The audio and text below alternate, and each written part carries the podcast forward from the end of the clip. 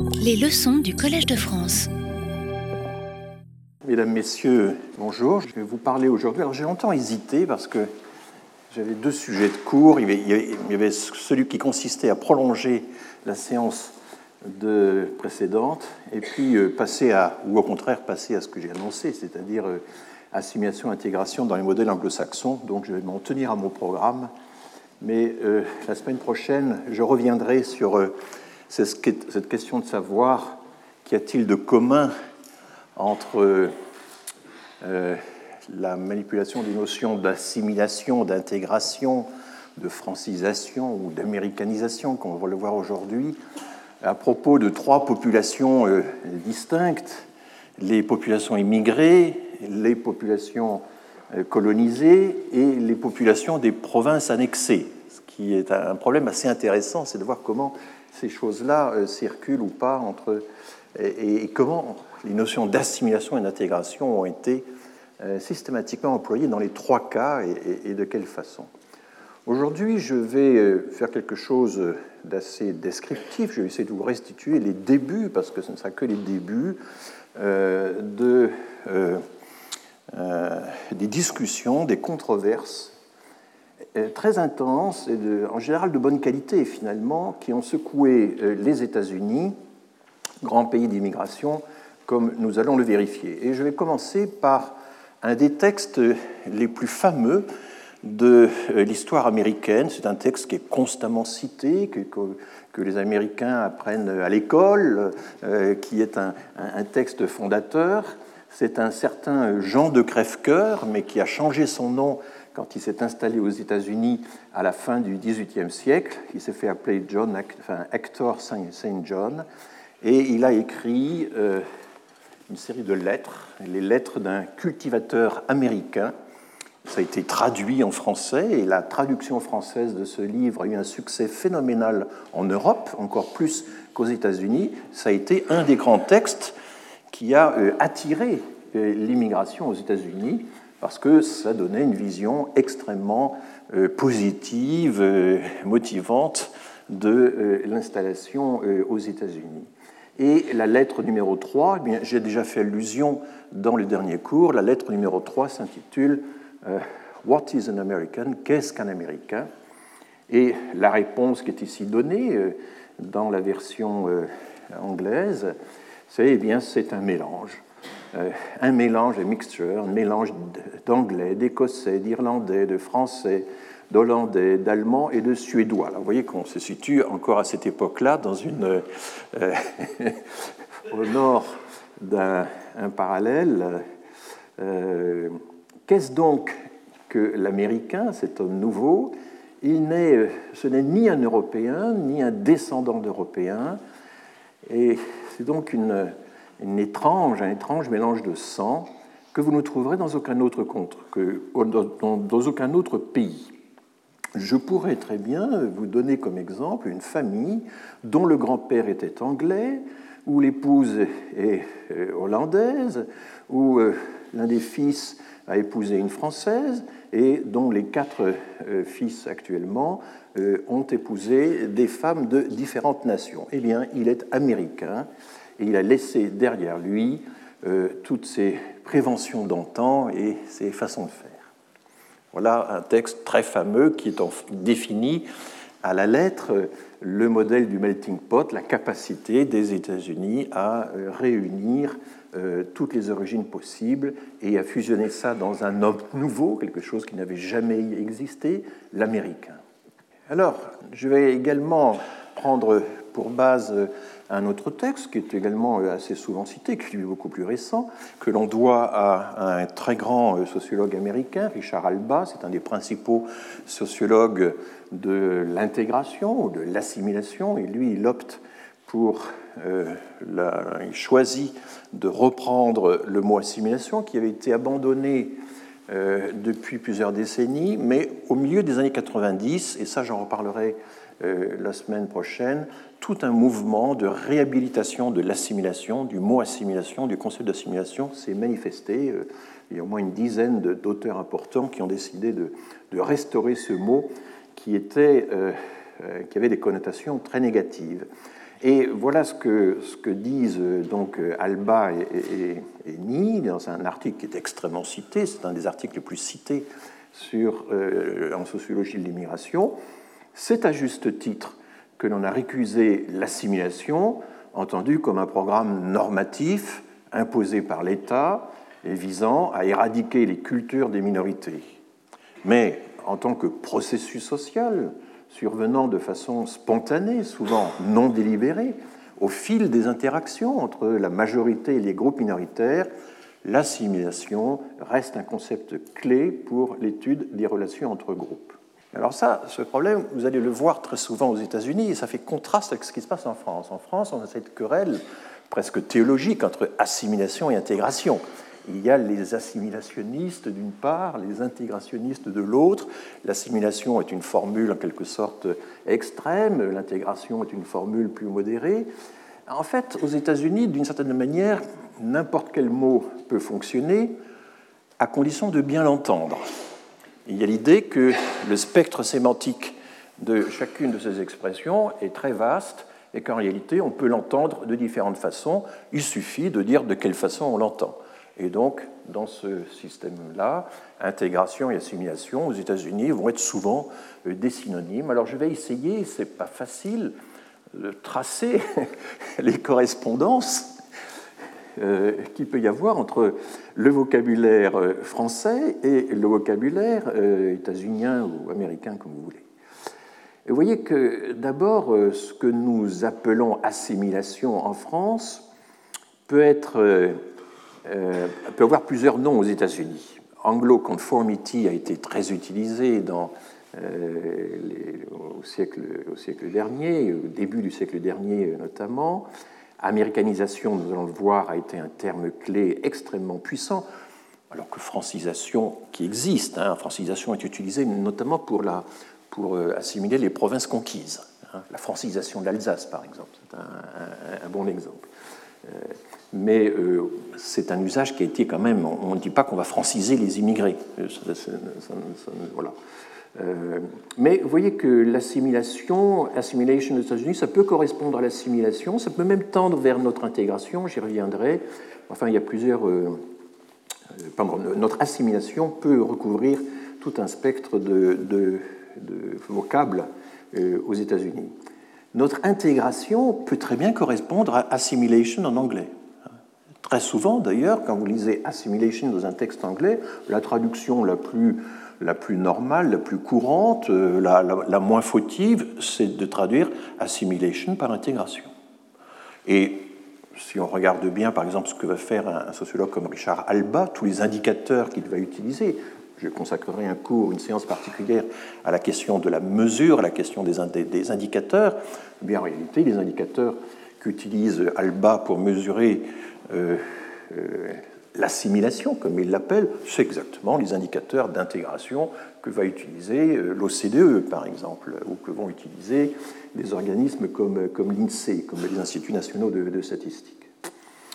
Alors, vous voyez que donc intégration peut correspondre à assimilation, mais, mais integration existe aussi, bien sûr, en, en, anglais et de façon relativement interchangeable avec assimilation. Et puis alors, il y a le problème de melting pot. Je vais en parler assez longuement dans un instant, mais euh, melting pot, c'est le creuset, c'est le grand chaudron où en principe tout fusionne, etc. Mais en réalité, dans l'usage le plus courant, melting pot désigne au contraire, de façon assez paradoxale, la diversité des origines aux États-Unis. Quand on dit, euh, euh, écoutez, voilà ce qui se passe dans le, melting pot américain, ça veut dire, bah, vu la, la, grande diversité de nos origines et tout, euh, et c'est une formule qui s'est banalisée, qui s'est démotivée, comme dirait Saussure, et qui ne signifie pas ce que pourtant le mot melting pot à la lettre devrait signifier, c'est-à-dire la fusion et donc la disparition des caractéristiques individuelles une fois que tout le monde s'est retrouvé dans le grand brasier.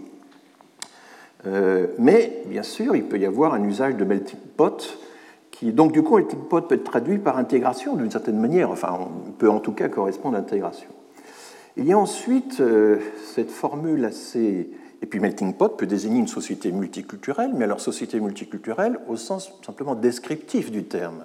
Hein, J'ai déjà fait allusion. Vous pouvez parler d'une société multiculturelle sans du tout poser le principe euh, d'une philosophie multiculturaliste qui euh, accorderait des droits à chaque minorité, des droits particuliers qui seraient distincts d'une communauté à l'autre ou d'un groupe ethnique à l'autre. Non, société multiculturelle peut simplement, peut simplement correspondre au constat objectif qu'il y a une grande diversité d'origine, de pratiques, etc., euh, sans que cela mette en cause l'unité de la nation, disons. Et puis vient ce mot étrange, hyphenated identity, qui, donc nous reparlerons de ça. Hyphen, c'est le trait d'union en anglais, c'est un mot d'origine grecque. Eupen, enfin c'est ce qui réunit en, une seule entité euh, deux mots. Et donc euh, Korean American, par exemple, américain coréen, euh, voilà un exemple d'identité à trait d'union, comme on traduit parfois. Et l'insistance sur la hyphenated identity peut là encore être prise, entendue de, plusieurs façons. Chacun des termes côté américain peut être entendu de plusieurs façons. Et il y a les gens qui disent ma hyphenated identity, l'identité à trait d'union, euh, Chinese American, German American, etc. C'est d'abord la reconnaissance que c'est American qui est en premier, et puis le premier terme national qui est devant est un adjectif qui en quelque sorte euh, euh, modalise, enfin, euh, représente l'origine, et puis on peut revendiquer cette origine sans cesser pour autant d'être américain, et à ce moment-là, hyphenated identity elle se situe sur un registre qui n'est pas loin de l'intégration. Mais bien entendu, ça correspond aussi à, à, la société multiculturelle, mais il y a une façon de revendiquer l'identité à trait d'union qui fait que euh, ce sera plutôt euh, une coloration multiculturaliste. Voyez Alors, il n'y a pas le même fétichisme des mots aux États-Unis que ce que l'on trouve en français. Ça, c'est vraiment très frappant quand on euh, essaie de comprendre toute la littérature. Et il faut chaque fois regarder de façon extrêmement précise ce que les caveats, les précautions, les avertissements que donnent les, auteurs au début de leurs travaux pour dire, mais écoutez, j'entends euh, ceci dans tel sens, etc., si on l'entend bien. Euh. Et ensuite, cultural pluralism, qui a été la première forme de multiculturalisme, le pluralisme culturel. Je vais donc vous raconter un peu la genèse de toutes ces catégories et vous allez voir que notamment les temps de guerre et la guerre de 14, qui pour les États-Unis est une guerre qui commence en 1915 avec euh, le torpillage de Lusitania, mais l'entrée en guerre, c'est vraiment en 1917, et eh bien toute cette période a été une grande période de crise euh, identitaire parce que euh, se posait le grand problème tout à fait simple, c'est qu'un tiers à peu près de l'immigration de la population américaine avait des origines germaniques.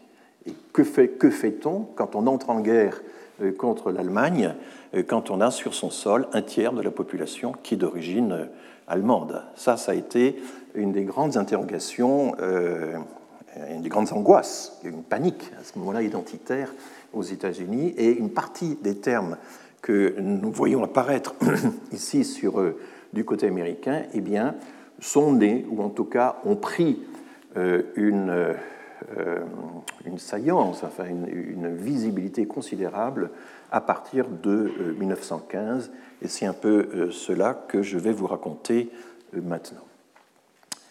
Euh, il faut rappeler quand même, et ça c'est assez étonnant, alors il y a un grand livre, Milton Gordon, qui est le livre sur l'assimilation, un livre d'une très grande intelligence, un des livres les plus passionnants qui soit sur les problèmes d'intégration et d'assimilation aux États-Unis, qui contient toute une partie historique très bien faite il rappelle que euh, l'immigration aux États-Unis suscite des réticences, mais dès le début, c'est tout à fait étonnant, les pères fondateurs, avant même euh, l'indépendance, euh, ou, pendant les années qui suivent l'indépendance, sont très préoccupés par l'immigration. On a par exemple une lettre de Washington à John Adams qui dit qu'il n'est pas favorable à l'encouragement de l'immigration excepté pour quelques professions utiles, les, mécaniques notamment, les, ouvriers euh, de l'artisanat et, euh, les, techniciens, comme on dirait aujourd'hui.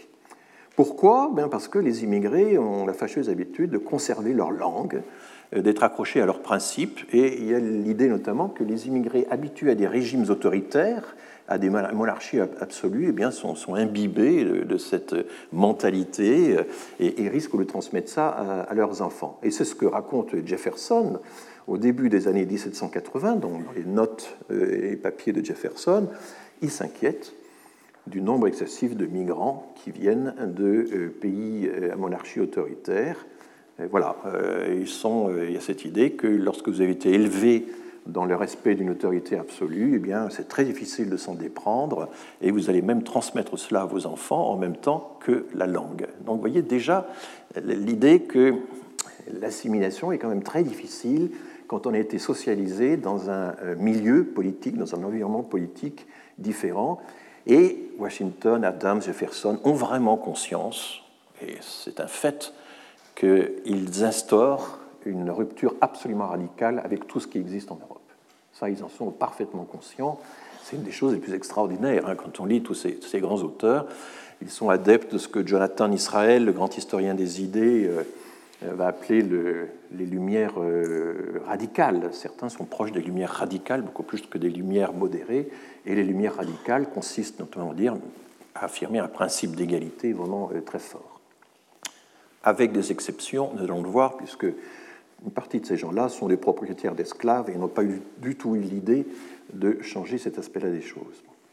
Alors, qu'est-ce qu'ils visent comme euh, population euh, dans ces déclarations? Eh bien, je vous le disais, les immigrés allemands, mais aussi, alors à l'époque, il faut bien voir que l'Angleterre euh, leur envoie les indésirables, les pauvres, les convicts, comme on dit, comme on dit encore dans Jules Verne, c'est-à-dire les gens qui ont été inculpés, accusés, condamnés, on ne sait pas trop pourquoi, et euh, les États-Unis trouvent qu'ils euh, ne voient pas pourquoi ils devraient recevoir nécessairement euh, le rebut de l'Angleterre. C'est un thème qui intervient souvent dans la littérature de cette époque. On est frappé aussi de voir que le mouvement nativiste, en gros l'Amérique aux Américains, hein, voilà ce que ça veut dire, que le mouvement nativiste surgit très tôt, à une époque où l'immigration est encore très faible aux États-Unis, et le premier mouvement nativiste porte un nom étrange, Know Nothing, parce que c'était une société secrète, et quand on interrogeait les gens sur ce que vous savez, euh, vous avez entendu parler des Know Nothing, ils répondaient qu'ils n'en savaient rien, et cette réponse rituelle euh, leur a valu d'être euh, surnommés ainsi. Mais enfin, ils vont se dévoiler au grand jour, ils vont devenir le Know Nothing Party, euh, qui va rejoindre lui-même l'American Republican Party, rebaptisé Native American Party. Donc il y a toute une petite constellation de partis nativistes qui vont, dans ces années-là, jamais avoir une, audience autre que locale. Euh, ils vont avoir quelques succès électoraux locaux, mais euh, nous allons voir, ils, ils, vont susciter des réactions assez vives. Ce qui est intéressant, c'est leur revendication. Et ces revendications, eh bien, elle préfigure déjà euh, des revendications que l'on va connaître euh, longtemps après. D'abord, ils sont contre l'immigration catholique, et être contre l'immigration catholique, ça veut dire essentiellement être contre l'immigration euh, irlandaise, qui fuit, hein, comme vous le savez, la misère effroyable de l'Irlande à la suite de la crise agricole, enfin bon, qui est une crise à la fois sociale et, agricole. il s'agit aussi de refuser donc les pauvres ou les convicts expédiés par l'Europe, et il propose déjà euh, une législation anti-immigrée. Il propose que, par exemple, il faudrait imposer aux catholiques 21 ans d'attente avant de pouvoir devenir américains. C'est donc euh, l'espace d'une génération, en quelque sorte. Euh, qu'il faut surtout leur interdire d'exercer des fonctions importantes comme instituteurs des écoles. Et puis, ils veulent, quand même paradoxal pour des gens qui ont fui la persécution antiprotestante en Europe, pour certains, ils veulent rendre obligatoire la lecture de la Bible, mais de la, Bible protestante dans les écoles, puisque vous le savez, les, deux versions de la Bible ne sont pas euh, tout à fait les mêmes. Voilà, alors euh, voici, euh, j'ai pris ça dans Wikipédia, c'est le portrait idéal du jeune Américain selon le mouvement Know Nothing. C'est un homme d'abord, et la légende dit Uncle Sam's youngest son, le Benjamin de l'oncle Sam, qui représente donc l'avenir. Et vous voyez, il est tout droit, on le dirait. Et donc, c'est le citoyen Know Nothing. Euh, la légende est à peine lisible là. il a l'air d'être sorti tout droit d'un roman de, Walter Scott.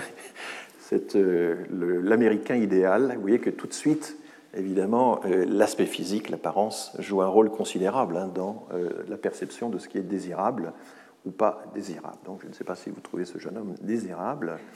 En tout cas, charmant, il n'y a aucun doute là-dessus. Alors, ça suscite des réactions. Je veux dire, le, succès de ces mouvements nativistes n'est pas considérable à l'époque. On a la réaction de Lincoln dans une correspondance privée. Il n'est pas encore président, il a 35 ans à peu près quand il fait cette euh, quand il confie cette formule, mais, c'est tout à fait euh, extraordinaire. Il dit, nous, progressons à reculons.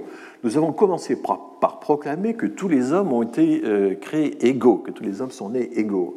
Mais dans les faits, nous disons tous les hommes sont nés égaux, excepté les Noirs, Negroes. Mais quand les non-nothings seront au pouvoir, il faudra dire All men are created equal, except Negroes and foreigners and Catholics, et les étrangers et les catholiques. À ce moment-là, et la conclusion est extraordinaire, je préfère immigrer dans un pays où l'on ne se targue pas d'aimer la liberté, en Russie par exemple, où le despotisme au moins se présente à l'état pur, sans hypocrisie. Donc ça donne une idée euh, quand même de la personnalité de Lincoln, hein, qui est une personnalité extraordinaire, hein, euh, qui, mérite vraiment d'avoir été érigé euh, en héros national par les États-Unis. Bon, c'était quand même un personnage étonnant et qui, avec beaucoup d'humour et, d'ironie, comme on le voit très bien dans ce passage. Alors, regardons un petit peu, quand même, prenons une vue d'ensemble des flux d'entrée aux États-Unis euh, depuis l'époque où on les statistique correctement, 1820, jusqu'à nos jours. Et vous voyez que ça a extraordinairement varié au cours de l'histoire, ça c'est assez intéressant. Et donc, la période dont je vous parlais là, les, pères fondateurs, c'est avant le début de la statistique. Hein. et déjà, il y a une préoccupation pour faire le tri entre les bons et les, mauvais migrants, d'une certaine manière. Le mouvement nativiste, il naît là, dans les années 1840. Enfin, on est quand même des, évidemment dans des euh, effectifs euh, d'entrée qui sont très faibles, mais évidemment tout ceci correspond à un territoire des États-Unis qui est euh, concentré dans, l'Est, sur la, côte Est, hein, comme, vous le savez. Et ensuite, on va avoir des creux et des bosses saisissant. Là, par exemple, vous avez le creux de la guerre de sécession. La guerre de sécession, c'est 1861-1865. Évidemment, il y a très peu d'immigration à ce moment-là. Vous avez des crises économiques très sévères à la fin du 19e siècle. Euh, une période qui va être tout à fait cruciale et qui va euh, traumatiser euh, les gens, ben, c'est le fait qu'à partir de 1905, en gros, on va voir une montée euh, considérable de l'immigration, avec notamment les apports italiens, russes, polonais, enfin juifs essentiellement. Euh, et ça, ça va beaucoup frapper les contemporains. Ils y sont euh, très sensibles, ils le perçoivent parfaitement. il y a la guerre de 14 qui fait un petit creux, mais pas trop, parce qu'il y a beaucoup de réfugiés qui viennent d'Europe à ce moment-là. Mais on voit qu'à partir de l'entrée des États-Unis en guerre, il y a effectivement une chute. Euh, ensuite, à partir des années 23, on a l'instauration des quotas. L'instauration des quotas c'est, euh, a un effet euh, dépressif sur les entrées qui est vraiment considérable. Mais bien sûr, il y a aussi l'effet de la Seconde Guerre mondiale qui va, qui va bloquer largement les mouvements migratoires, les États-Unis refusant d'accueillir des réfugiés au-delà des très très faibles quotas qu'ils s'étaient fixés depuis les années 20.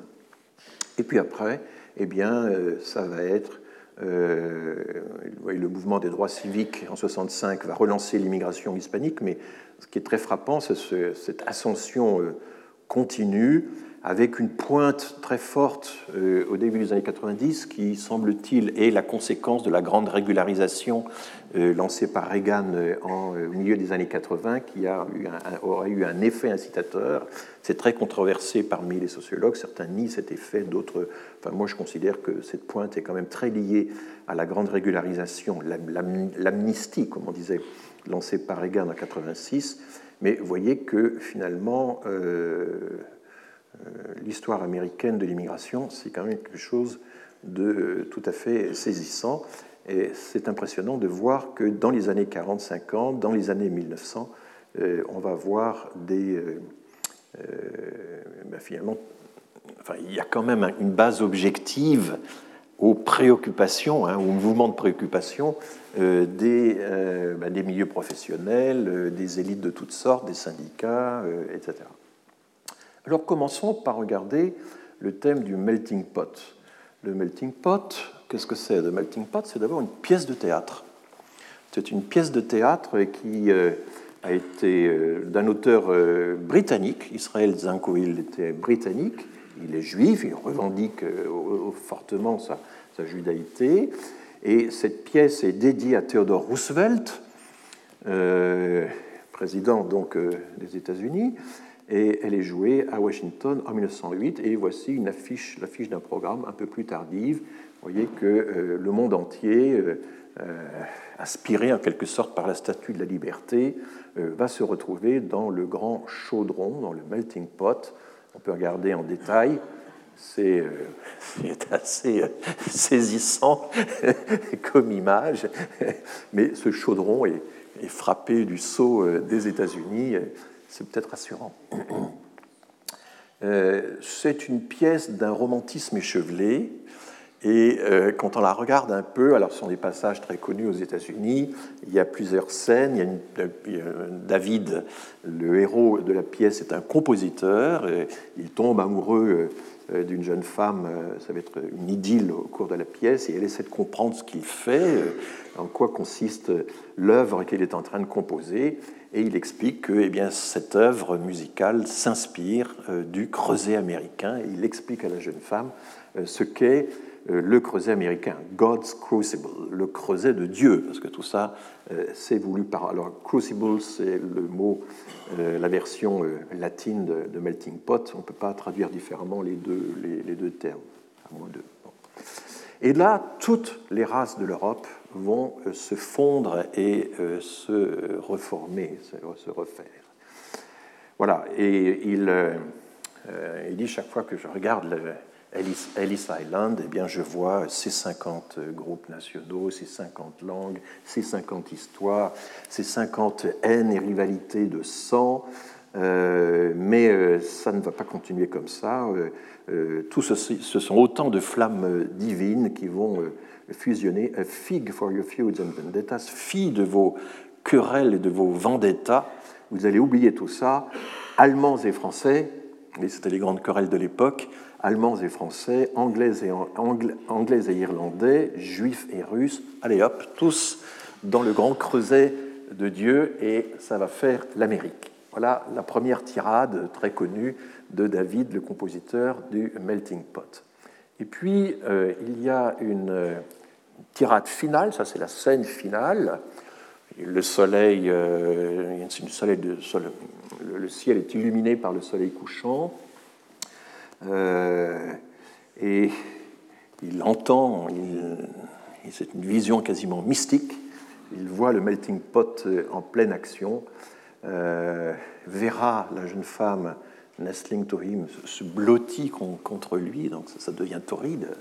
Euh, et David donc exalte le fait que l'Est, l'Occident et, l'Orient, le Nord et le Sud, le, palmier et le pin, euh, le pôle et l'équateur, le croissant et la croix.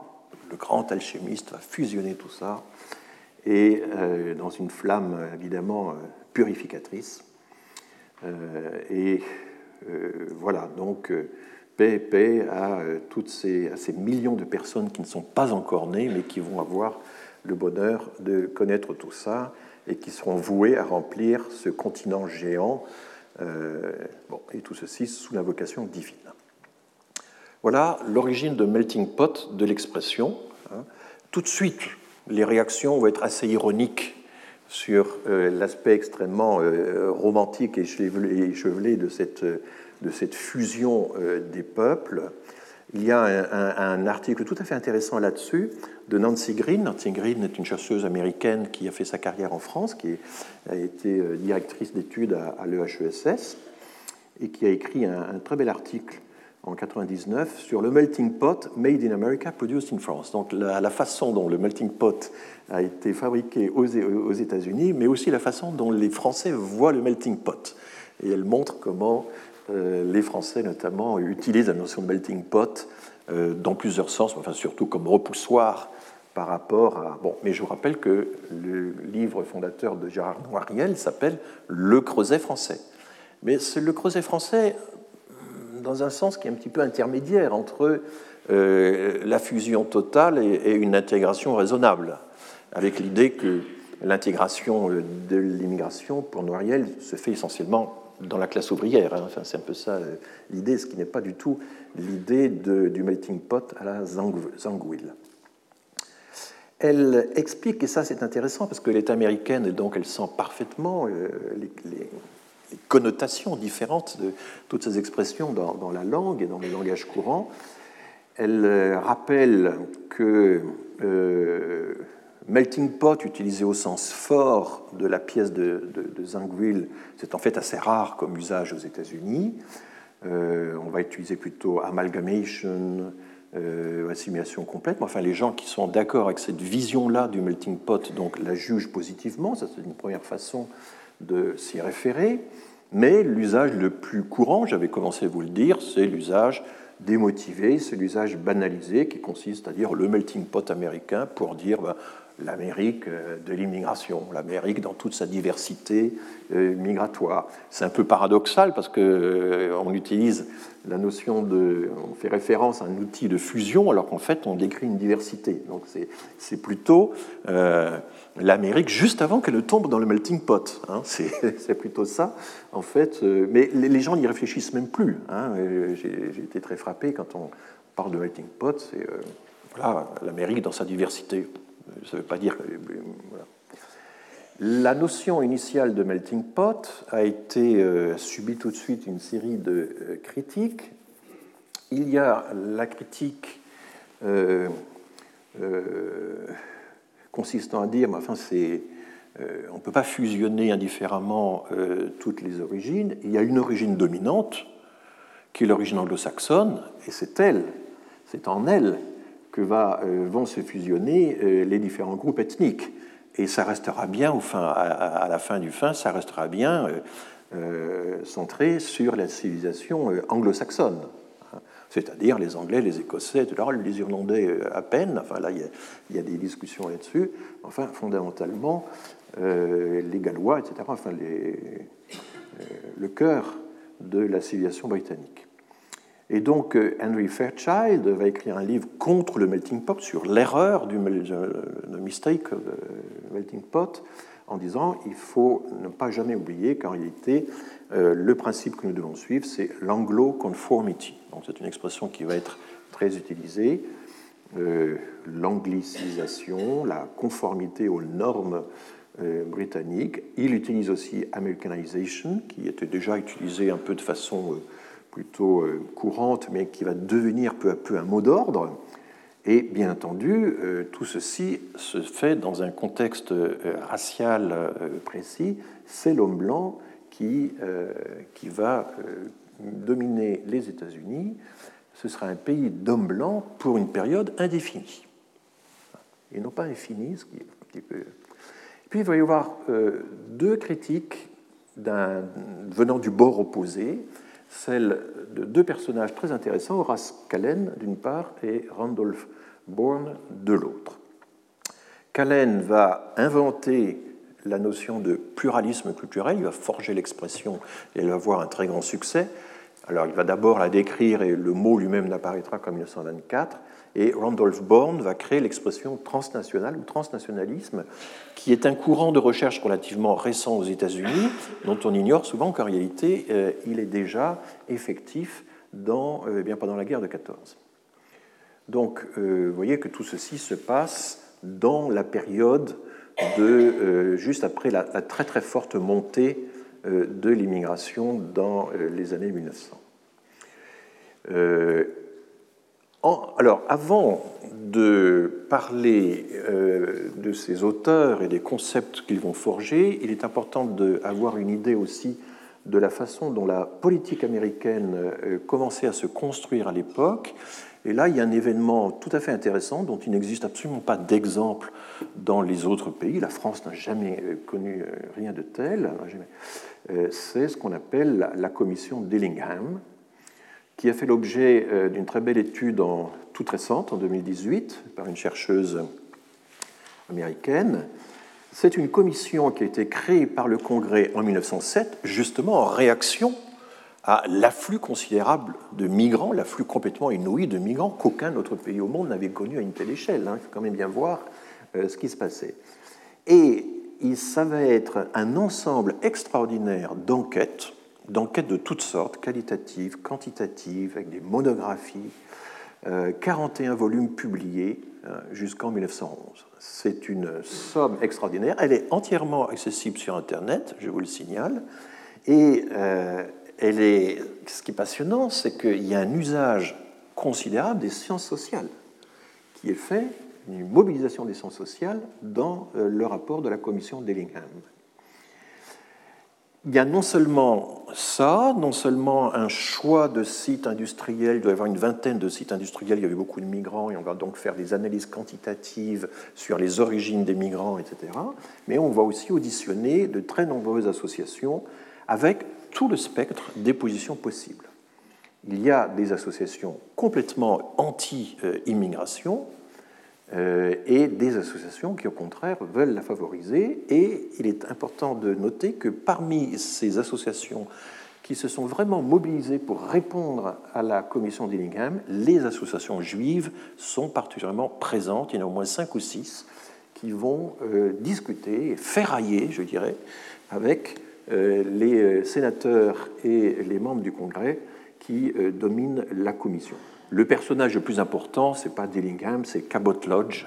Cabot Lodge était un, homme politique américain très conservateur et très influent à l'époque, et c'est lui qui souvent mène les discussions les plus, les plus âpres. Donc, un formidable matériau euh, dont je vais essayer de vous parler. Ce qui est frappant, et, Catherine Benson Cohen, donc euh, l'auteur de cette étude sur euh, la commission d'Ellingham le signale, c'est qu'en réalité, euh, les conclusions de la commission vont tenir assez peu compte de l'énorme matériau qui aura été rassemblé. Il y a un décalage entre. On voit très bien que la commission a décidé de suivre certaines associations et pas d'autres. C'est vraiment très clair. Quand on regarde les monographies en détail, on s'aperçoit que plusieurs des monographies disent bah, écoutez, euh, ces gens-là, oui, ils ne parlent pas encore très bien l'anglais, etc. Mais enfin, ils sont quand même très bien intégrés, puis nous sont très utiles. S'ils disparaissaient, euh, l'industrie locale euh, serait ruinée, etc. Et on a des monographies faites par des chercheurs. Il faudrait en savoir un peu plus sur qui sont ces chercheurs. Enfin, les gens de Chicago, notamment, ont été mobilisés là-dessus. donc, il y a un décalage entre euh, les conclusions parfois très positives sur l'immigration qu'il y a dans les études statistiques euh, ou euh, qualitatives de détail et les conclusions finales. Et la conclusion finale, eh bien, ça va consister à préconiser des choses qui vont rester longtemps. Préconiser des quotas par race, mais race au sens de l'époque. Quand vous regardez les tableaux statistiques de la commission Dillingham, vous regardez la variable race, c'est italien, polonais, hongrois, etc. Hein. c'est race dans ce sens-là.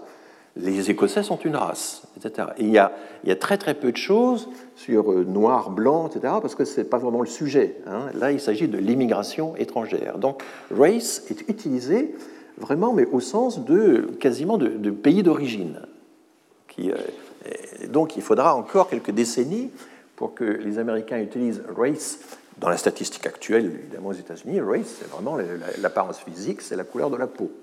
Mais euh, à l'époque, ça n'est pas le cas. Mais il y a l'idée justement que entre ces races nationales, il y a toute une hiérarchie. Il y a toute une hiérarchie euh, de qualité, euh, d'intérêt, et donc, il y a aussi une racialisation, d'une certaine manière, des origines nationales. Vous voyez que c'est un peu compliqué. Alors, Benton Cohen, c'est sa thèse centrale, dit, mais contrairement à ce qu'on euh, a beaucoup dit, l'eugénisme, et donc euh, la, vision de la race au sens eugénique du terme, qui commençait à se répandre dans les universités américaines à toute vitesse, inspire assez peu l'ensemble de la commission et c'est beaucoup plus des questions, des considérations économiques qui vont jouer. Par exemple, l'AFL, le grand syndicat américain, va dire écoutez, nous, on est très accueillants pour les immigrés, c'est très bien que tous ces gens-là trouvent du travail, mais enfin, ils, ils, œuvrent dans des pays où on est habitué à l'exploitation de la main-d'œuvre. Ils vont donc transposer chez nous les habitudes d'exploitation. Ça va faire, comme on dit aujourd'hui, du dumping social. Résultat, on a beau être généreux et être solidaire avec les classes ouvrières des autres pays, ce n'est pas pour ça qu'on va les recevoir et on préconise au contraire d'instituer des quotas. Hein, voilà quelle va être la position euh, des syndicats américains qui sont auditionnés, bien sûr, par la commission euh, d'Ellingham. Donc, ils préconisent l'institution de quotas par race. Il faudra quand même un certain temps pour qu'ils soient appliqués, puisque c'est seulement à partir de 1923 que ce sera fait. Alors, entre-temps, il y a la guerre de 14, évidemment, qui, la guerre de 1915-1917, qui euh, recule un peu les choses. Et puis, il préconise aussi, ça c'est important, et, Catherine Benton insiste là-dessus, que la politique migratoire, c'est quelque chose qui doit être centralisé. Il faut une politique migratoire centrale, il faut une politique cohérente, alors qu'auparavant, c'était des politiques relativement euh, faites par les États fédérés ou même par les industriels directement. Euh, voilà. Alors, on va entrer un petit peu dans ce, dans ce rapport. Euh, et il y a donc, je vous l'avais dit, euh, une quarantaine de volumes. Un des plus intéressants, c'est le, volume relatif aux immigrants dans les industries. Il y a, et vous voyez, 16 industries représentant 112 000 employés ont été étudiées et incluses dans le présent rapport. Euh, et donc, il y a des tableaux statistiques hein, qui suivent et qui euh, vont ventiler tout ça par sexe, general nativity and race, donc les lieux de naissance et euh, les races, mais races au sens des pays d'origine. tout ceci donc est, fourni. On se demande vraiment si les sénateurs et les, congressmen qui ont commandé tout ça ont vraiment lu les rapports en question. Il, y a, vraiment voilà. Alors, euh, je prends juste euh, un extrait d'une monographie qui, là, est assez euh, et, très réservée sur l'immigration. Et vous voyez, il commence par expliquer que les races anglophones, English-speaking races, les Allemands, les Canadiens français, les Suédois, ont été dans la localité en question, community, c'est la localité tout simplement, ont été, euh, qui se sont installés, ont été les premiers immigrants, euh, les premières races d'immigrants à s'installer dans la communauté. Et euh, avec les, natifs, les gens qui sont nés sur place, composent à peu près 86% de la population totale. Ces races ont été rapidement assimilées. Elles forment un élément de la population actuelle qui diffère sous très peu de rapports de, des Américains natifs. Donc ces gens-là sont d'origine très proche, aucun problème pour les assimiler. En revanche, les races slaves et italiennes, qui forment à peu près 11% de la population, euh, constituent l'essentiel de l'immigration euh, des deux dernières décennies.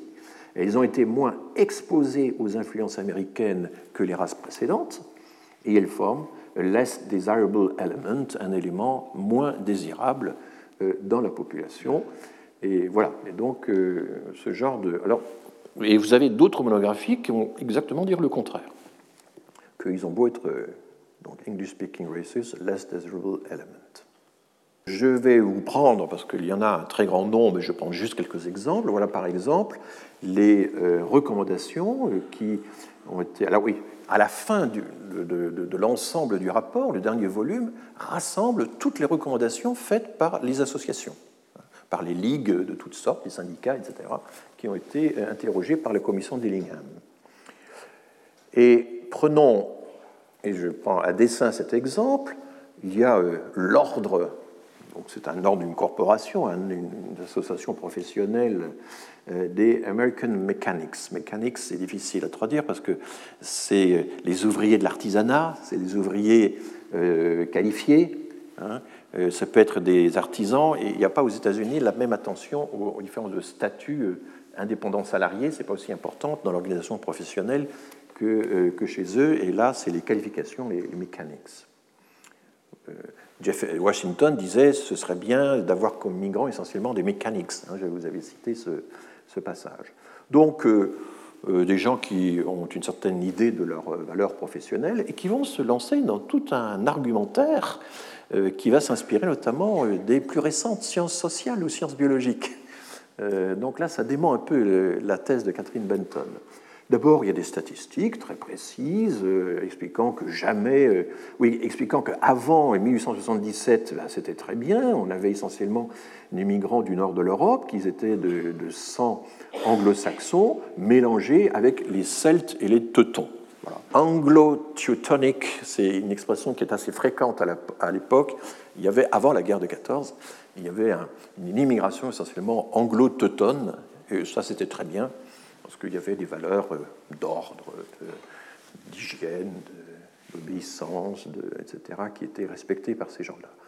Et Là, vous voyez la petite euh, incidence assez intéressante, qui, lesquelles ont pour origine la race aryenne, donc ils sont de race aryenne, et ça c'est une justification de leur euh, assimilabilité. Voilà. Mais depuis, euh, les flux migratoires ont considérablement augmenté. Il cite les chiffres. Il y a un intertitre We cannot assimilate this new enormous influx. Nous ne pouvons pas assimiler ce, cet énorme euh, afflux, euh, ce nouvel afflux euh, gigantesque. Pourquoi? Bien Parce que tout ça, ça, met en cause notre civilisation, nos valeurs morales, morals, notre citoyenneté, et on n'aurait jamais dû leur permettre d'entrer. Donc, va se, on arrive à l'idée que, en fait, pour régler le problème, il faut contrôler les entrées, il faut filtrer les entrées, il faut trier le bon grain de livret, selon un livre de euh, Rigiel, euh, l'historien de, de, Parisien, qui a écrit un très beau livre là-dessus, qui a dirigé un livre sur euh, le bon grain et livret, comment on triait les, migrants. voilà, alors vous voyez tout le vocabulaire utilisé, les, vastes hordes d'aliens, c'est-à-dire les étrangers, c'est un mot très fort, indésirable. la fibre morale de la nation a été affaiblie et notre sang euh, euh, a été vicié par l'afflux de cette marée de Oriental scum. Scum, c'est l'écume, mais l'écume au sens, c'est très péjoratif comme expression. Bon, je ne vais pas lire tout ça en détail. là, il y a une, un des seuls passages que j'ai trouvé où il y a une espèce de, d'analyse sémantique de, du mot assimilé. Qu'est-ce que c'est que ça assimiler C'est digérer, etc. Et ce qui est important, ce n'est pas la quantité que l'on mange, c'est la capacité à assimiler. Donc là, il y a, l'idée qu'il faut avoir euh, un traitement qualitatif de la migration et pas simplement en, dévorer le plus possible. Euh, c'est à peu près le seul passage où je vois un effort, et nous sommes toujours hein, dans la ligue des, euh, des mécaniques, des, ouvriers de l'artisanat. Hein. Euh, il y a un effort d'analyse sémantique du mot assimilé, qui en réalité était déjà utilisé de longue date, mais on essaie dans l'étymologie de lui retrouver un sens plus, fort. Le pays a euh, une puissance d'assimilation euh, admirable, wonderful. Ça, c'est l'idée qu'on avait retrouvée en France également. Hein. On est convaincu qu'on a en nous-mêmes une formidable capacité d'assimilation. Enfin, on ne peut pas assimiler la masse de Lower Europe, de, l'Europe, des parties inférieures de l'Europe, nous devons protéger notre standard euh, élevé, notre niveau de moralité euh, et, le bon ordre des choses. Et donc, vous voyez, voilà. Bon, et ils finissent par citer le président Roosevelt, le premier président Roosevelt, euh, bien sûr, qui explique qu'on a besoin maintenant d'imaginer un système qui permettrait de garder euh, en dehors du pays les immigrants indésirables, tandis que les migrants désirables, eux, seraient proprement, seraient correctement redistribués à travers le pays. Donc Theodore Roosevelt a joué un très grand rôle là-dedans. Euh, je peux encore citer, mais très rapidement, euh, la déclaration de la Ligue pour la restriction de l'immigration, qui a été une ligue. et vous voyez que dans le, la table des matières, il y a un chapitre crime, il y a un chapitre crime, crime, ça veut dire de la délinquance, il y a un chapitre sur les questions de santé. Alors là, la, protection sanitaire, c'est un thème qui va revenir souvent, le paupérisme, etc. et vous avez à un certain moment pardon, là je ne l'ai pas souligné, vous avez restriction needed from a eugenic standpoint, il y a quand même là des restrictions nécessaires d'un point de vue eugénique, mais c'est assez exceptionnel, hein. c'est une des très rares associations qui va euh, mettre en avant euh, l'argumentation euh, eugénique. La plupart du temps, et là je pense que Catherine Benton a, raison, ce n'est pas l'argument principal. Vous voyez que l'argument économique vient d'abord. Bon, Qu'est-ce qu'il y a encore? Alors, il préconise des choses qui vont rester, qui vont rester longtemps, qui existent toujours, y compris dans notre, euh, dans notre société. Des tests de capacité à lire, hein, la, maîtrise de la lecture pour les adultes de 15 ans et plus. Il y a aussi un impôt à l'entrée. Il faut avoir une certaine somme euh, d'argent au départ. Il faut donc, euh, il y a un seuil de ressources à avoir, etc.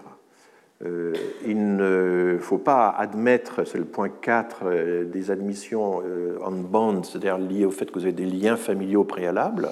Donc il y a déjà l'idée que le regroupement familial est une mauvaise chose. Et puis, le point 5 est très intéressant. Il faut absolument imposer des amendes aux compagnies de navigation. Et vous avez tout un discours à l'époque, les compagnies de navigation, mais qui est exactement les discours qu'on a actuellement sur les passeurs les compagnies de navigation à l'époque font une publicité d'enfer pour euh, le passage pour la migration vers les États-Unis, elles y trouvent leurs intérêts, il y a toute une industrie euh, du passage, ces gens-là ne, gens ne songent qu'au business, et donc il faut absolument taxer les compagnies de navigation pour ralentir l'immigration. C'est tout à fait frappant de voir à quel point toute cette thématique euh, euh, font écho, enfin trouvent un écho dans, un certain nombre d'argumentaires actuels. Ça, c'est le problème avec les historiens. Hein. Dès qu'on se met à lire les historiens, on a, comme on dit en anglais, une impression de déjà vu. Hein.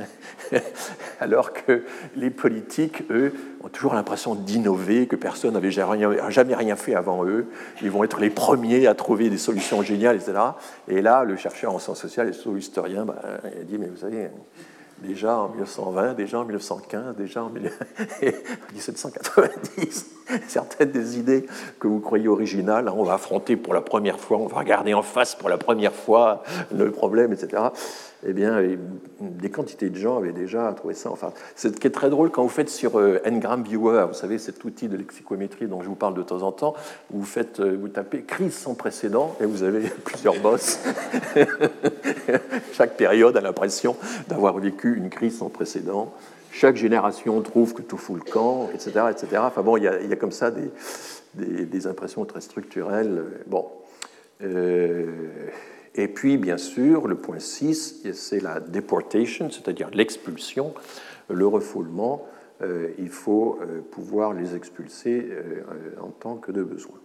Alors là, il y a effectivement donc toujours, et on est toujours hein, dans cette petite association des ouvriers euh, de l'artisanat et de l'industrie, hein, euh, qui exprime de certaine manière un, courant de pensée dominant dans une espèce d'aristocratie ouvrière, je dirais, qui veut préserver sa rareté. Il y a un peu de ça aussi. Dans le...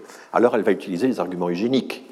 Et en faisant allusion au fait que des recherches récentes en biologie ont montré que, ont montré que l'hérédité est un facteur très important, etc. Et donc, je n'entre pas dans le détail, mais du coup, ils en tirent l'argument aussi que euh, les faibles d'esprit, euh, les délinquants, euh, eh bien, il faut les empêcher de, s'unir à nos natifs. Ça, c'est un terme, il faut les empêcher de, répandre des tares, des germes, etc. et donc, il y a la désignation terrible d'un certain nombre de pays, races and countries, or parts of countries, parce que par exemple la Sicile est particulièrement visée à l'intérieur de l'Italie, euh, qui n'ont jamais progressé, qui sont euh, attardés, backward, downtrodden, je ne sais pas comment traduire euh, downtrodden, qui sont vraiment au plus bas, inutiles, inutilisables. Voilà, les spécimens les moins désirables de ces races attardées, il faut absolument euh, les écarter. le vocabulaire est d'une cruauté euh, terrible. Et puis face à ça, vous avez euh, des associations qui vont avoir des discours totalement différents. Là, par exemple, il y a la déclaration commune des grandes associations juives aux États-Unis, le American Jewish Committee, les délégués des droits de l'homme qui euh, donc, euh, sont affiliés à, l'union des congrégations juives américaines, et puis il y a le, le, Bnei Bris, qui également existe toujours, une grande association, et elles vont, elles, vont déléguer un, un représentant, M. Marshall, qui va être interrogé par la commission. Alors la commission dispose d'un système, de sténographie évidemment impeccable, hein, comme toutes les commissions parlementaires, et on a euh, euh, des auditions extraordinaires qui sont euh, rendues, enfin, on croit entendre la voix des gens, hein, c'est vraiment... Et là, il y a un des sénateurs, sénateur de Pennsylvanie, qui dit Monsieur Marshall, est-ce que vous avez jamais entendu parler de l'expression bird of passage, oiseau de passage Vous vous souvenez que il y, a, un grand livre des années 70, les, oiseaux de passage sur les, sur les migrants. Eh bien, l'expression existait déjà. M. Marshall dit oui, j'ai entendu parler. Et la question, alors cette fois, c'est une, argumentation économique. Euh, il y a une thématique à l'époque qui est que les immigrants, c'est les profiteurs. Ils viennent juste pour tirer parti de nous, et puis soit ils s'en vont, soit ils expédient l'argent à leur famille, ce qui est vraiment pas bon, euh, pour notre économie. Et donc à l'époque, c'est assez paradoxal, il y a l'idée qu'il faut fixer euh, les migrants, mais les incorporer, les assimiler, pour qu'ils n'aient plus euh, d'attache avec le, pays d'origine. C'est un, voilà l'argumentation. Et dans quelle mesure cette pratique consistant à, venir juste pour une saison et, à repartir une fois le, le pécule accumulé, dans quelle mesure cette pratique prévaut-elle parmi les juifs? Voilà la question que lui pose le sénateur. Et M. Marshall, représentant de toutes ces grandes associations juives, dit Mais non, ça ne peut pas du tout euh, prévaloir parmi les juifs, euh, ils n'ont nulle part ailleurs où aller. Et on est à l'époque des programmes tsaristes, hein. on est à l'époque de la grande vague euh, d'émigration euh, juive euh, depuis les provinces polonaises de la Russie ou depuis le fin fond de la Russie. Ils n'ont nulle part où aller. Ils ne peuvent pas revenir Non, ils ne peuvent pas revenir. Alors, reprend le sénateur, la, tendance des juifs, la propension des juifs est plutôt de, de, rester et de se naturaliser et de devenir américanisés, de s'américaniser. Et M. Marshall dit, mais oui, effectivement, c'est cela, nous voulons nous américaniser. Et Marshall, à un autre moment, rétorque à un des membres de la commission qui a expliqué qu'il fallait écarter les migrants indésirables. Là, il a une longue tirade, tout à fait extraordinaire. Je ne peux pas entrer dans les détails, mais c'est un des très rares exemples que j'ai trouvé où quelqu'un dit, mais qu'est-ce que, que veut dire économiquement indésirable? Qu'est-ce que ça veut dire indésirable? Pouvez-vous me définir la désirabilité ou l'indésirabilité. Il y a très peu d'échanges de, de ce genre-là. Indésirable pour qui? Dans quelle mesure indésirable? Qu'est-ce que vous voulez dire par indésirable? Il est furieux. Là, on sent la, colère euh, de, ce représentant. Euh, John Rockefeller, par exemple, pourrait être économiquement indésirable pour certains. Euh, voilà. Et puis il explique que certaines personnes, euh, les parents de telle ou telle personnalité euh, fameuse aux États-Unis, ont commencé avec rien, sont partis de rien, et que si on les avait filtrés en fonction de leur niveau de ressources, eh bien, ils n'auraient jamais pu entrer, etc. etc. C'est une discussion tout à fait extraordinaire sur la désirabilité économique et sur le fait que parfois partir de rien, c'est peut-être un meilleur facteur d'intégration que d'avoir nécessairement un niveau de ressources préalable. Et avec beaucoup d'humour, il arrive à faire rire la commission euh, euh, à leurs dépens. Et puis, il y a un autre passage, alors là, euh, vraiment remarquable, que je n'avais jamais vu cité dans la littérature. Enfin, il y a une personne qui a fait une étude là-dessus, je vous donne la référence, mais c'est une étude toute récente c'est Simon Wolf. Simon Wolf, c'est un très haut personnage euh, de la communauté juive. Il a été ami de plusieurs présidents des États-Unis, à commencer par Lincoln. Il, a euh, présidé toute une série d'associations et euh, de ligues, pas seulement juives. Et il entame une discussion qui alors prend des pages et des pages, qui est extrêmement intéressante sur mais de quel droit la commission d'Illingham peut-elle classer, enfin, isoler la catégorie juive comme une race? Parce que dans la liste des races, il y avait euh, italiens, polonais, allemands, etc., puis il y avait juifs. Et euh, Wolf lutte euh, contre ça et dit, mais écoutez, les juifs ne sont pas une race, ils sont de la nation dont ils proviennent. Et le principal, son principal opposant, c'est le sénateur Cabot Lodge, qui, pour qui il est absolument évident que c'est une race. De la vie générale, de la vie de tous, mais y compris de certains juifs. Il cite d'Israéli, par exemple, le, Premier ministre britannique euh, qui avait revendiqué son appartenance à la race juive. Enfin bon, donc évidemment, c'est un, argument qui est, difficile à contredire. Euh, mais enfin, l'Israéli a été baptisé. Eh bien, justement, dit Cabot Lodge, il a beau avoir été baptisé, il est toujours de race juive. Il reste de race juive, n'est-ce pas? Et selon General Belief. Voilà. Et Simon Wolf est tellement euh, euh, engagé dans cette controverse sur la légitimité de euh, l'isolement de la catégorie juive dans les statistiques américaines officielles de l'époque qu'il décide de mobiliser toute une série de personnalités. Il avait un carnet d'adresses absolument fabuleux, et on a donc une dizaine de lettres de personnalités, de ministres, d'anciens ministres, de fonctionnaires de très haut niveau, qui euh, vont lui apporter un soutien, parfois un peu, un peu mitigé, mais en général un soutien très fort, pour dire non, les juifs ne sont pas une race, et ce serait finalement les discriminer, le mot est utilisé dans certaines lettres, ce serait les discriminer que d'en faire une catégorie à part. Euh, la religion doit rester une question privée.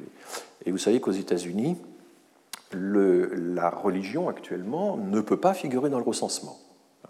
Ce qu'il y a dans le recensement américain, c'est effectivement ancestry, les origines euh, nationales, c'est effectivement l'appartenance à, une race, le fait d'être hispanique ou pas, donc des choses qui chez nous ne sont pas possibles dans le, dans le recensement, mais inversement, la religion n'est pas, a toujours été exclue du recensement. Pourquoi?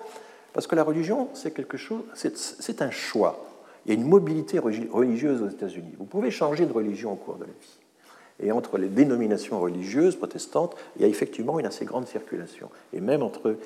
Et donc, ce choix est d'ordre privé, le choix de l'affiliation religieuse, et donc on ne peut pas euh, figer euh, une appartenance religieuse nécessairement mobile individuelle. C'est la théorie officielle, en tout cas, c'est ce que la Cour suprême a toujours dit là-dessus. Euh, dans le recensement. Donc on a là les prémices d'un raisonnement qui va aboutir à ce genre de législation dans, le, dans la statistique américaine. Donc vous voyez que cette commission d'Illingham, elle est d'une richesse formidable, elle est vraiment très intéressante. Et sur le point précis que je viens d'évoquer, il y a une étude parue en 2005 dans une revue d'histoire juive euh, contester les catégories, les juifs et la classification raciale officielle euh, aux États-Unis. Voilà. Oui, vous voyez, euh, Simon Wolf, qui vraiment ferraille, discute pied à pied, hein, c'est une discussion tout à fait étonnante, a été l'ami de, des présidents Lincoln, Grant, McKinley et Wilson. Vous voyez que c'était un, homme très bien installé. Et il a écrit un livre euh, le juif américain comme patriote, soldat et citoyen, qui est un livre qui euh, compte beaucoup dans la revendication euh, d'assimilation, d'assimilabilité, n'est-ce pas, des, juifs américains aux États-Unis. Alors, en 1915, là, les guerres, c'est toujours de grands mouvements, de grands moments d'angoisse, de, panique, de resserrement autour de l'identité nationale. Je vous renvoie au livre de Gérard Noiriel consacré à euh, finalement euh, bah, l'origine des papiers d'identité, la façon dont l'État s'est assuré euh, des identités, eh bien c'est pendant la guerre de 14 qu'on a créé la carte d'identité. Hein. La carte d'identité était d'abord destinée à surveiller les étrangers qui vivaient en France, et puis ensuite on l'a généralisée au reste de la population. Lorsque les Français reviennent en Alsace en 1918, ils instaurent un système de quatre catégories de carte d'identité. Il y a les Français d'origine, il, euh, y a les Alsaciens qui ont, euh, dont, tous les, dont les deux parents ne sont pas tous deux d'origine française. Il y a les sujets étrangers qui appartenaient à une puissance alliée et les sujets étrangers qui appartenaient à une puissance, aux, puissances centrales, hein, aux ennemis que l'on vient d'abattre. Et des commissions, les commissions de triage en particulier, se sont installées en Alsace pour faire le tri et distribuer ces cartes. Et ça a été épouvantable, notamment pour les couples, les couples mixtes, puisqu'en 50 ans, évidemment, d'annexion d'Alsace par l'Allemagne, des quantités de couples mixtes germano-alsaciens s'étaient créées. Eh bien, c'est en 1918 hein, qu'on essaie d'établir les identités, de séparer euh, le bon grain de l'ivraie, etc. En France aussi, il y a eu une crise identitaire liée à la guerre de 14. L'espionnite, vous imaginez ce que c'était que l'espionnite, la peur de l'espion, la peur, l'insistance sur la loyauté des engagements, l'idée qu'il n'était pas possible d'être euh, loyaux euh, envers le pays d'accueil si on était né dans un pays ennemi. Des, choses de ce genre. C'est l'origine de l'ethnographie participante, parce que Malinowski, pendant la guerre de 14, Malinowski est un sujet polonais, mais polonais de la partie autrichienne, parce que la Pologne était partagée, et pendant la guerre, il est en Nouvelle-Guinée, et là, il est arrêté par les Britanniques, qui le considèrent comme un sujet allemand. Il doit rester sur place et il obtient le droit de rester sur place. Et du coup, il va changer ça en observation participante. Et ça va être les grands livres de Malinowski sur euh, l'anthropologie, les argonautes, la Kula, enfin toutes ces choses-là, parce qu'il était assigné à résidence en tant que sujet allemand, lui qui en réalité était euh, polonais. Voilà. Mais on avait peur de lui. Bon, que se passe-t-il aux États-Unis? Je rappelle les dates. Mai 1915, L'événement choc, c'est le torpillage de Lusitania, qui était un, bateau britannique, qui a 1200 morts, mais 130 Américains, ça c'est beaucoup trop. Et il y a un, nombre de chocs aux États-Unis. Donc la croisade d'américanisation des migrants d'origine allemande va démarrer en 1915, même si donc les Américains n'entreront en guerre qu'en avril 17. Euh, et on discute, on ne peut pas les expulser, c'est un tiers de la population. Donc il va falloir, en quelque sorte, j'utilise ce mot, mais enfin c'est carrément une conversion qu'il va falloir euh, réaliser sur place. Et jusque-là, on avait toute une série de discours qui célébraient euh, les vertus, je vous l'avais dit, anglo-teutones.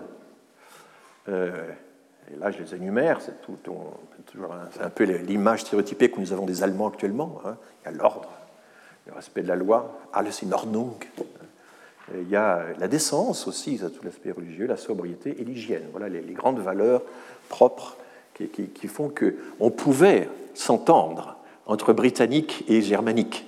C'était là. Mais le problème, c'est que maintenant, les, les Allemands sont des ennemis. Donc il va falloir trouver autre chose. On va américaniser les immigrés. C'est le grand thème. Et ça va consister en quoi? Ça va consister à organiser d'abord des cours de langue, des cours de langue intensifs, y compris dans les usines. Donc les entreprises vont participer activement à ces, à ces cours de langue, parce qu'on s'était aperçu qu'un très grand nombre d'ouvriers euh, euh, travaillaient dans les industries euh, de toutes sortes, mais sans savoir un mot d'anglais, ils continuaient de parler leur propre langue entre eux. Ça, c'est pas possible. Donc, on organise des cours. Le culte du drapeau prend une importance considérable à l'époque. On interdit euh, euh, l'exhibition des drapeaux euh, hongrois, polonais, italiens dans la petite Hongrie, la petite Pologne à Chicago, par exemple, etc. et il y a une lutte très directe contre les enclaves, les enclaves ethniques. Mais en même temps aussi, c'est assez paradoxal ce mouvement, on ne peut pas le juger comme ça euh, d'une pièce. Hein. L'idée, c'est qu'il faut qu'ils restent, il faut qu'ils fassent euh, venir leur famille, et on va les aider dans les démarches de naturalisation. Donc euh, ce mouvement d'américanisation va aussi consister à mobiliser les services administratifs des associations pour aider les migrants d'origine surtout euh, germanique ou euh, originaire des, parties euh, russes, allemandes, autrichiennes, etc., de, de, la Pologne, les aider à se naturaliser ou à regrouper leur famille. Et donc participent à ce mouvement, alors les entreprises, je l'ai déjà dit, mais aussi les administrations. Les administrations, ça veut dire les ministères, ministère de l'Éducation, très impliqué dans cette affaire, ministère de l'Intérieur, mais aussi l'alimentation. car un certain nombre de plats typiquement américains, le badgel par exemple, enfin toutes ces choses-là, datent de cette époque. Il va y avoir toute une action pour américaniser l'alimentation euh, des, États-Unis. Euh, ce serait un très beau sujet hein, de, regarder ça de plus près. Euh, voilà. Et puis les municipalités, bien sûr, et les ligues. Alors bien sûr, YMCA, YWCA, mais les filles de la Révolution américaine, des plus conservatrices toutes les associations, et une ligue qui s'est constituée euh, pour l'occasion, la Ligue civique nord-américaine pour les immigrants, qui est euh, tantôt contre les immigrants, tantôt pour, mais enfin euh, qui, a beaucoup, s'est beaucoup activé. Il y a un personnage qui a joué un, rôle décisif là-dedans, Francis Kellor, qui est une personnalité intéressante, une activiste extraordinaire, présente dans des quantités, à la tête de quantités d'associations, un parcours universitaire euh, de qualité, puisqu'elle est diplômée de droit à l'université de Cornell, elle a fait des études de sociologie et de criminologie à Chicago, et elle a écrit une elle s'est fait connaître par une série d'articles sur euh, le délinquant euh, négro, noir, et un manuel que j'ai regardé de sociologie expérimentale, descriptive et analytique, qui est une chose tout à fait étonnante, qui est consacrée en fait à l'analyse de la délinquance féminine en croisant les méthodes de l'anthropométrie, donc là vous avez toute la craniométrie, anthropométrie de l'époque, de la psychologie et de la sociologie. Hein. C'est un micmac euh, qu'on en avait à l'époque. Elle devient secrétaire de la commission d'immigration de l'État de New York en 1909 et surtout, elle promeut et dirige pendant la Première Guerre, mondiale le National Americanization Committee, le NAC, euh, et c'est elle qui va organiser la grande journée nationale de l'américanisation, le 4 juillet, donc jour de l'indépendance, le 4 juillet 1915. Vous voyez les actions et voilà.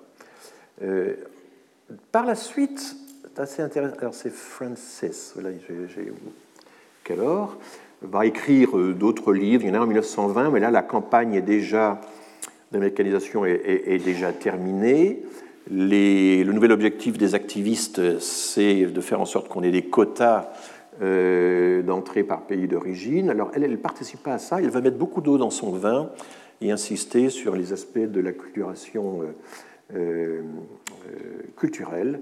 Et elle est une des rares personnes qui va vraiment opposer assimilation et intégration en expliquant que l'assimilation ça doit être autre chose que l'intégration purement économique. Il faut que ça embrasse les domaines culturels. C'est un livre assez, euh, euh, flottant, très, rhétorique, euh, pas, très, précis.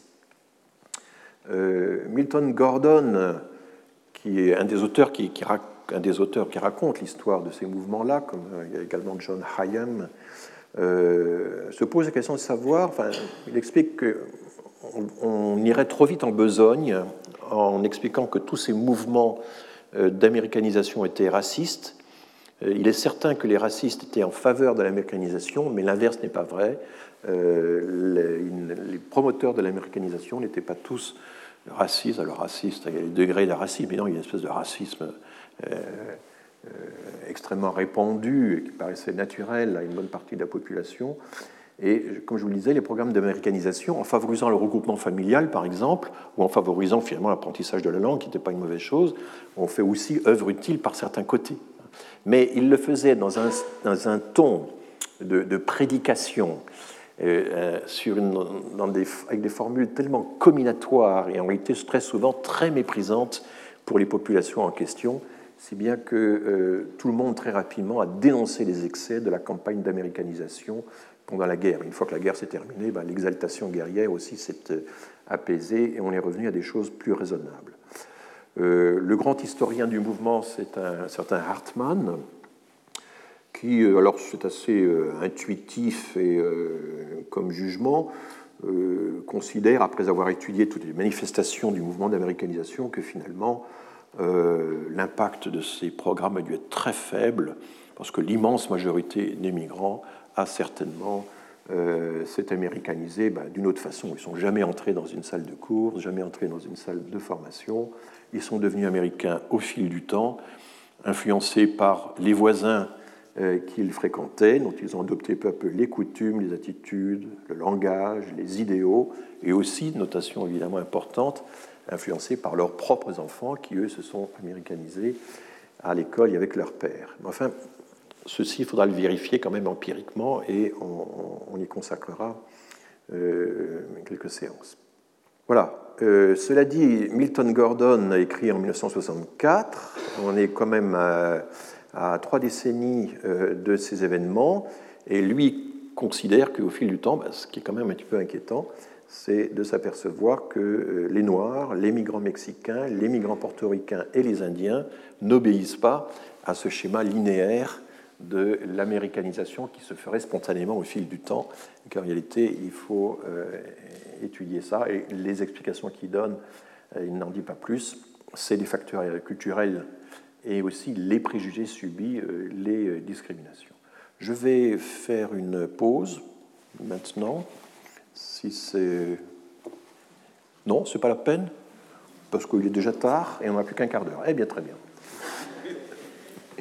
vraiment du mal avec la notion du temps. Bon, commençons et regardons alors les, deux, les autres, les objections euh, qui vont avoir une grande portée. Les objections à la théorie du melting pot. Et l'une des premières objections, presque immédiates, euh, ça va être euh, le grand article d'Horace Kallen. Horace Kallen est mort en 1974. Il était le fils d'un rabbin. Il était, c'est un philosophe formé à Harvard. Il a joué un rôle essentiel dans l'école libre et des sciences sociales de New York, où il s'est beaucoup occupé pendant la Seconde Guerre mondiale, enfin dès, les années 30, d'accueillir des intellectuels juifs euh, réfugiés.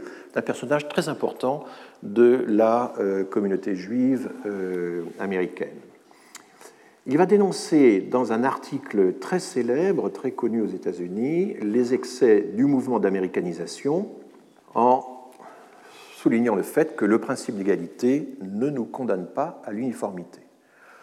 L'anglais, ben oui, il faut parler anglais, bien entendu, mais l'anglais, pour lui, à partir du moment où ça fonctionne comme une lingua franca, comme une langue commune euh, d'échange utilisée surtout dans la sphère politique, ça ne vous interdit pas de continuer à parler anglais dans d'autres sphères. Et lui, notamment, il défendait le maintien du yiddish euh, dans les formations religieuses. Donc, il, euh, utilise beaucoup les métaphores musicales. La métaphore de l'orchestre est, constante chez lui. Euh, voilà, il faut que toute cette cacophonie euh, des origines ethniques et des appartenances religieuses devienne une harmonie. Chacun peut jouer sa partition tout en appartenant au même orchestre. Il n'explique pas vraiment parce qu'il n'est pas sociologue, c'est un philosophe. Il ne va pas vraiment expliquer comment fonctionnent réellement les interactions d'une communauté à l'autre. Ça veut dire quoi de jouer ensemble Hein? Euh, vous êtes figé sur une même partition, mais c'est toujours le mystère de, l'orchestre. Hein. Vous avez un, très beau livre euh, de Bernard, euh, comment il s'appelle C'est pas Hartmann, mais c'est un nom comme ça. Il s'appelle L'orchestre dans tous ses éclats, qui est une enquête sociologique faite il y a une dizaine d'années, publiée à la découverte, et qui raconte comment les différents pupitres euh, se détestent, euh, déjeunent pas ensemble, euh, se jalousent, etc. Les violons, les cuivres, les... Ah, bon, à la fin, on se demande comment ça fait quand même, comment ils arrivent quand même à jouer ensemble. Mais c'est un très très beau livre d'observation participante auprès de quatre orchestres parisiens qui essaie de montrer comment on peut à la fois jouer ensemble tout en entretenant toute une série de rivalités, de concurrences, etc. Eh bien, euh, la société américaine, c'est la même chose. On peut jouer dans le même orchestre le même chœur. C'est la multiplicité dans l'unité, c'est l'orchestration de l'humanité.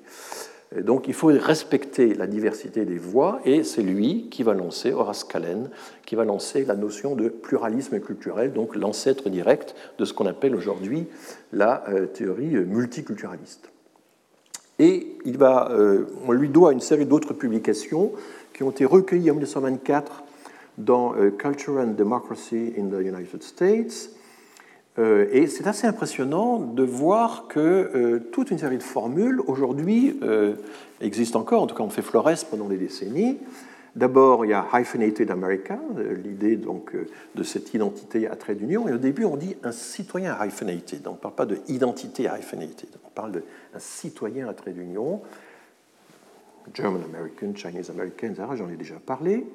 Il pense que les groupes ethniques ne vont pas disparaître aussi facilement que ça aux États-Unis et qu'on peut tout à fait euh, cultiver euh, leur maintien à condition de ne pas former de ghetto. Il insiste aussi sur cette idée. Il euh, souligne le fait que le judaïsme n'est pas un héritage biologique, mais un héritage social. Donc il y a une définition purement sociale de la judaïté, culturelle et sociale. Voilà. Mais tout ça, c'est des visions philosophiques, je le disais, assez générales, sans euh, description sociologique euh, précise. Nationality and the Hyphenated American, c'est paru dans le Menorah Journal. Le Menorah, c'est le chandelier à sept branches hein, dans, la, dans, la, religion juive, et c'est le grand journal, la grande revue des intellectuels juifs de l'université de Harvard. Dans son recueil, on a des expressions comme le droit à la différence. C'est lui qui invente réellement cette idée du droit à la différence. Ou le slogan tous différents, tous égaux. L'égalité, c'est le respect des différences. Donc, cultural pluralism, j'en ai déjà parlé. Et puis, il passe en revue l'histoire des arts, l'histoire des sciences, euh, toute l'histoire intellectuelle de l'Europe pour dire, bah, écoutez, les périodes de grande créativité, c'est quand même des périodes où il y a une certaine diversité ethnique. Donc, l'idée de... Euh, alors non pas le business case, mais enfin presque, enfin l'idée qu'il y, a un avantage, il y a des gains de créativité qui sont liés à euh, la diversité, aux échanges, etc. Ça aussi, c'est une idée défendue par Calen qui n'existait pas avant. Il est vraiment, euh, il innove. Alors tout ceci va être évidemment pourfendu par les assimilationnistes. Et aujourd'hui encore, il y a des gens qui voient rouge dès qu'ils entendent, dès qu'ils voient tous ces, toutes ces expressions-là ça reste un courant d'opinion extraordinairement euh, puissant, euh, et c'est à Horace Callen qu'on le, qu'on le doit. Voilà. Euh, quand vous regardez sur Ngram Viewer la fréquence de hyphenated citizens et hyphenated identity, vous voyez que c'est bien dans les années 1915, donc dans la période dont je vous parlais, que citoyen à trait d'union apparaît, mais pas encore l'expression identité. Hein. L'idée qu'il y a une identité, c'est une notion beaucoup plus récente. Hein. Et donc, hyphenated identity va en quelque sorte remplacer hyphenated citizens. C'était les personnes qui étaient les mêmes avec trait d'union, alors que maintenant on va se référer à une entité plus générale qui est euh, d'ordre philosophique. Et puis on a un autre personnage intéressant qui lui aussi appartient à une minorité, non pas juive, celle-là, minorité très particulière, qui sont les handicapés. Born était euh, lourdement handicapé, il va mourir très précocement à 32 ans. C'était un bourreau de travail, mais évidemment, il n'a pu écrire que euh, sa, rédaction, sa, production a été interrompue. Et euh, on lui doit notamment un grand article en 1916. Vous voyez à quel point cette période, tout ça, c'est la réaction aux excès de, des programmes d'américanisation. Hein, vous voyez à quel point tout ceci se tient dans une petite période de temps. Euh, Transnational America. Euh, voilà. Donc les premiers colons euh, n'étaient pas venus pour s'assimiler dans un melting pot américain, ils étaient venus tout simplement pour obtenir la liberté de vivre comme ils voulaient. Voilà, c'était rechercher la liberté. Et aucun programme d'américanisation ne pourra finalement accomplir cette, cette, vision qui, voilà, si elle ne reconnaît pas le, le caractère unique du, de notre transnationalisme. Donc euh, les tentatives anglo-saxonnes de fusionner tout ça ne vont créer que euh, de la méfiance et de l'inimitié. Nous devons en réalité, explique-t-il, donc tisser une nation euh, internationale et notre Amérique chaotique, en fait, a pour caractéristique fondamentale d'être internationale, de tirer parti de tous les apports nationaux, et c'est ça qui va libérer, qui va harmoniser le pouvoir créateur de tous ces peuples. Donc, euh, évidemment, une thématique qui est assez très proche de celle de Callen. Euh, nous ne pouvons pas américaniser l'Amérique euh, de façon valable en, à coup d'histoire sentimentale et moralisante. C'est un article très fort. Hein, quand vous le lisez encore aujourd'hui, tout ça évidemment est accessible en ligne, vous vous rendez compte à quel point quelques individus comme ça ont su euh, trouver euh, des formules fortes pour euh, ben, définir des options. Ça fait partie des trois ou quatre grandes options fondamentales dans le traitement de la différence, le traitement des, immigrés.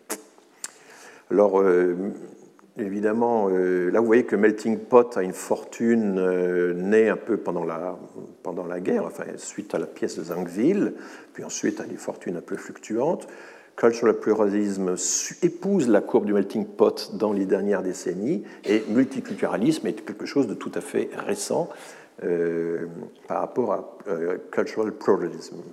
Voilà, je vais terminer là-dessus et dans le cours euh, de prochain, je poursuivrai là-dessus. Après, il y a toute l'école de Chicago dans les années 20 et euh, la résurgence des euh, travaux américains sur l'assimilation dans les années 90, tous les débats actuels et en quoi tout ce qui s'applique aux immigrés peut-il aussi s'appliquer à la minorité noire, qui est un grand problème qui est évidemment posé par les, les chercheurs américains.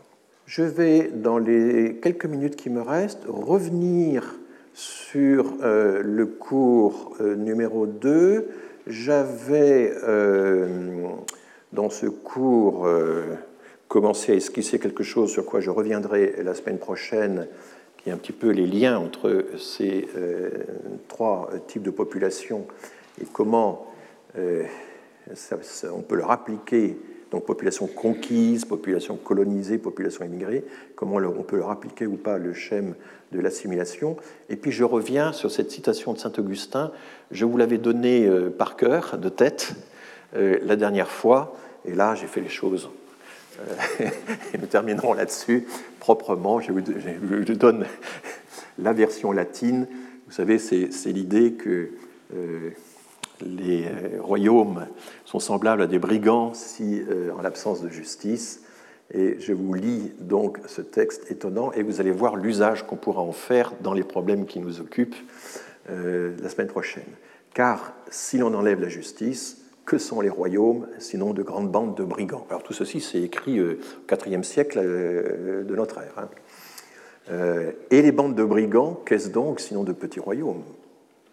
C'est toujours une troupe d'hommes soumise au pouvoir d'un chef, liés par un pacte social, pacto societatis. Le pacte social, ça veut dire euh, des gens qui s'associent pour une affaire. Hein. C'est un pacte entre des associés. La notion de contrat social, de pacte social, est, dérivée de cette notion romaine du, quasi commercial du pacte. Donc, une troupe d'hommes soumise au pouvoir d'un chef, liée par un pacte social et qui s'accorde sur une loi de partage du butin, placiti lege praeda dividitur.